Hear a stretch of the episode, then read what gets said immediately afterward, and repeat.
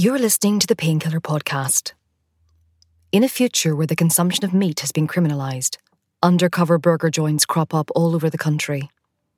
Unsatisfied by Cube's, the government approved meat replacement, Jeanette leaves her quiet suburban home one rainy night to experience the taste of real meat once more.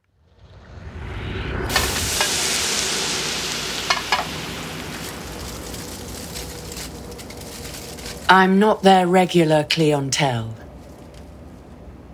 They don't need to tell me that. I'm on the third floor of an empty office building above a nail salon. The woman wears a grey polo shirt, grey skirt, and her hair is mesmerically greasy. She slips the cash into a drawer and leads me through a red door and upstairs. Here, she gestures joylessly the dining room. I was here before, months ago. I lost my nerve then. I heard a siren in the street below. Panicked, I ran down three flights of stairs, drove home, slammed the door, hid under the duvet, and finally, in the stillness, began to cry. After, my husband cautiously asked me if I was having an affair. I told myself I'd never come back, but after smelling the kitchen, feeling its heat, I know I was only lying to myself. Perhaps you'd even be proud. It's a beige carpet, a maze of cubicle walls, a buzz of an invisible engine. What is that? When I was young, my father owned a chain of roadside carveries Energies linger, I remember one barmaid warning. I'm sure I can hear keyboards clicking, photocopiers crunching, printers popping, whirring. Perhaps it is only the sound of dozens of people eating in silence. The muffled mechanics of jaw and tooth on another's flesh. What I would give for some twinkly piano, some Michael Bublé. My husband is at home now, listening to Radio 4, chopping onions, alone. I'm at a tennis club meeting. Lucy back at university. It's white cubes for midweek, brown cubes for weekends, red cubes for special occasions like Valentine's Day. Microwavable in special heart shaped molds. I suppose there must be something wrong with me. Cubes were formulated to precisely imitate the taste and texture of real meat. About the size of a dice, they are soft in the middle, like a marshmallow, and malleable into any shape you so desire. Miraculous, really. I know that the permanent switch to cubes has seen the world improve in myriad ways. I know that their inventor won a Nobel Prize. I know that cubes taste good, really good. Still, I can't help but think of you when I see them. Pearl like, glowing in the blue backlight of my fridge. I suppose the writing was on the wall. My parents were rare, scandalous, still purchasing real meat when I was young, Respect for the old way, my mother, a farmer's daughter, evangelized. We were snubbed because of it. The business suffered. Angry letters. Worse. But my father, stubborn as an ox, continued to sell. We're a traditional British pub. We will serve a traditional British roast, he would say. It was an ideological stance more than anything. It was only me who actually liked the taste. We met when I was seven in the beer garden. You had just finished loading a case of steaks into the pub kitchen. You wore a long leather jacket, blood stained plimsolls, and were so tall and strange smelling that at first you frightened me. My father always trusted you, so I did too. You smoked, resting a stringy arm against the van, waving at me. The grey girl asks what cubicle I would like. I pick one by the window. No toilet breaks, she reminds me, placing my phone in a sandwich bag to collect when I leave. My cubicle is Spartan. It reminds me of temp jobs, my 20s.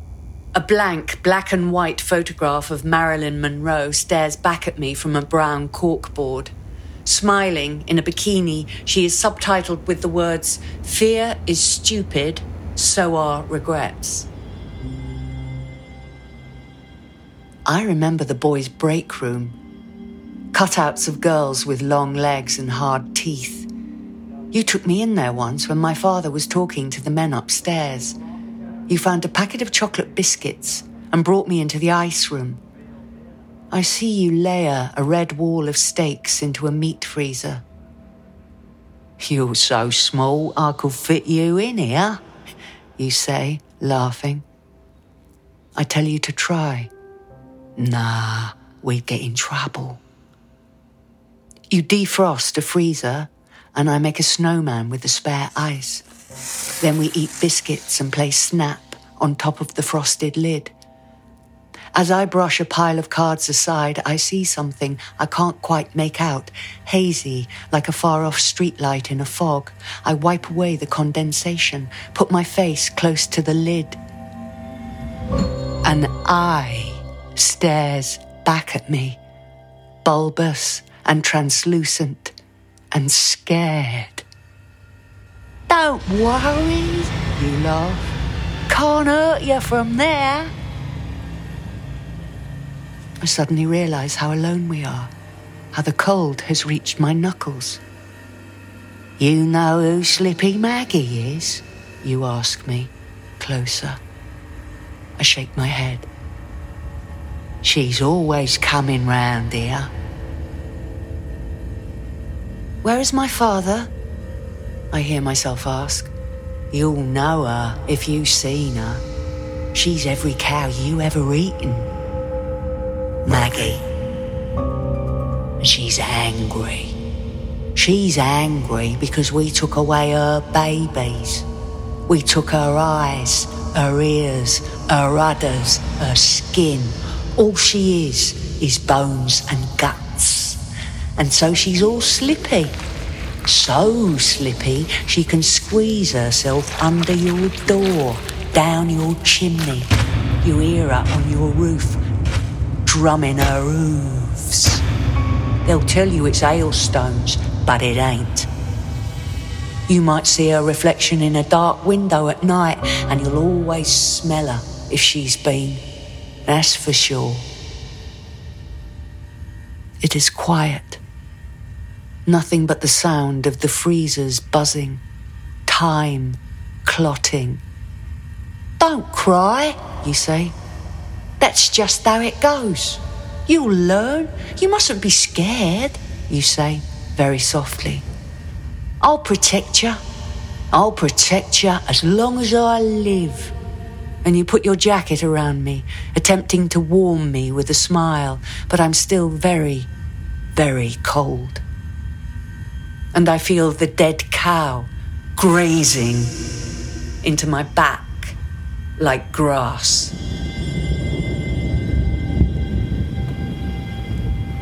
I look onto the street outside my cubicle. The rain is really coming down. My seat is facing a main road, and I feel suddenly vulnerable. A train rumbles past underneath us. From the carriage, perhaps we look like city workaholics, burning the midnight oil. The burger arrives, slapped on the table unceremoniously, grey and gritty and pissing grease all over the plate. It tastes dirty, like pure hot soil in my mouth, and the blood beats inside my head as I swallow. My mouth is full of my own salty saliva. I am an animal. I can't stop. I bite and I bite, and years roll back. I bite, and I am 38 years old. You are with me. You are with me. I am pregnant. You are ancient, paper thin. It took months, but I finally found you, last of your kind. Your eyes are glassy and permanent bubbles emerge from your mouth. I take you through the crowds, walls of red and angry signs, gaping mouths. We sit in a booth. They are doing final day offers. Everything must go, a waiter reminds us. We eat burgers, and I ask you if you know why you're here, if you remember me. I am older now, of course, but you must recognize my voice. You must. You must. You chew noisily. I hate you. I want to scream at you in front of everyone. I want to scoop your eyes out with a spork. No. It is not your fault. Even if you wanted, the words disappeared years ago. We eat in silence, cheap, good meat. Then the table is cleared, and there is no reason left to stay. The crowd has thinned out, and the walk back is peaceful. You turn into your little grey house, and I hear myself say, Will you protect me? You stop. From her, I see something lift in your face. Yes, you say, as long as I live. The door closes. You are gone.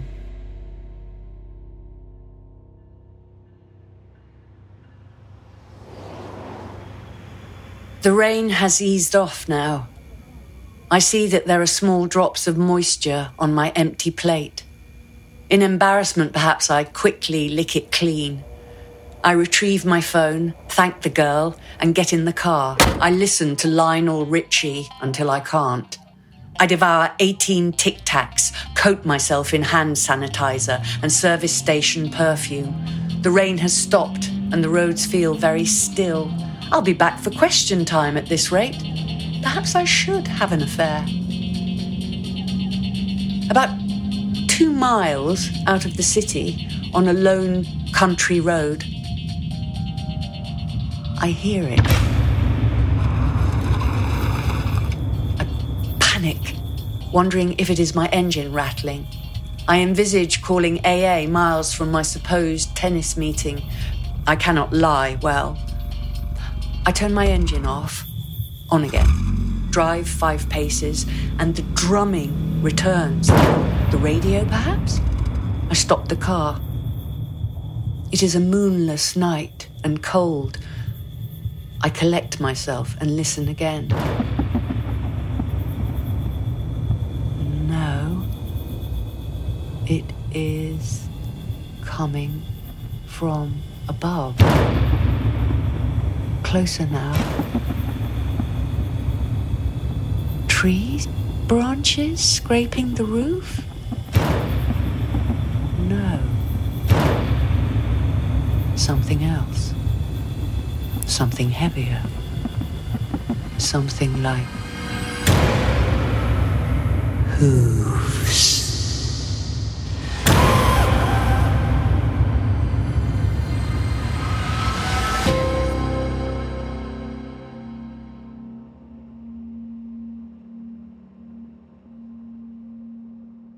You've been listening to Slippy Maggie, written by Miranda Langley and starring Lesley Sharp.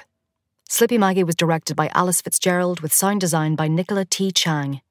It was produced by Hew Rous-Eyre. Through the Painkiller Project, Bitter Pill has been collaborating with emerging playwrights since April 2020. Visit our website bitterpilltheatre.com or follow us on Twitter for updates on upcoming submission windows. If you'd like to support the work we do, please consider pledging to our Patreon to make a donation that would be repeated each time a new play is released. Alternatively, you can make a one off donation through PayPal. Any donation made would mean the world to us. For more information, follow the links in the description. You can also support the project by sharing it with your friends and giving us a five star rating on Apple Podcasts. Thank you for listening.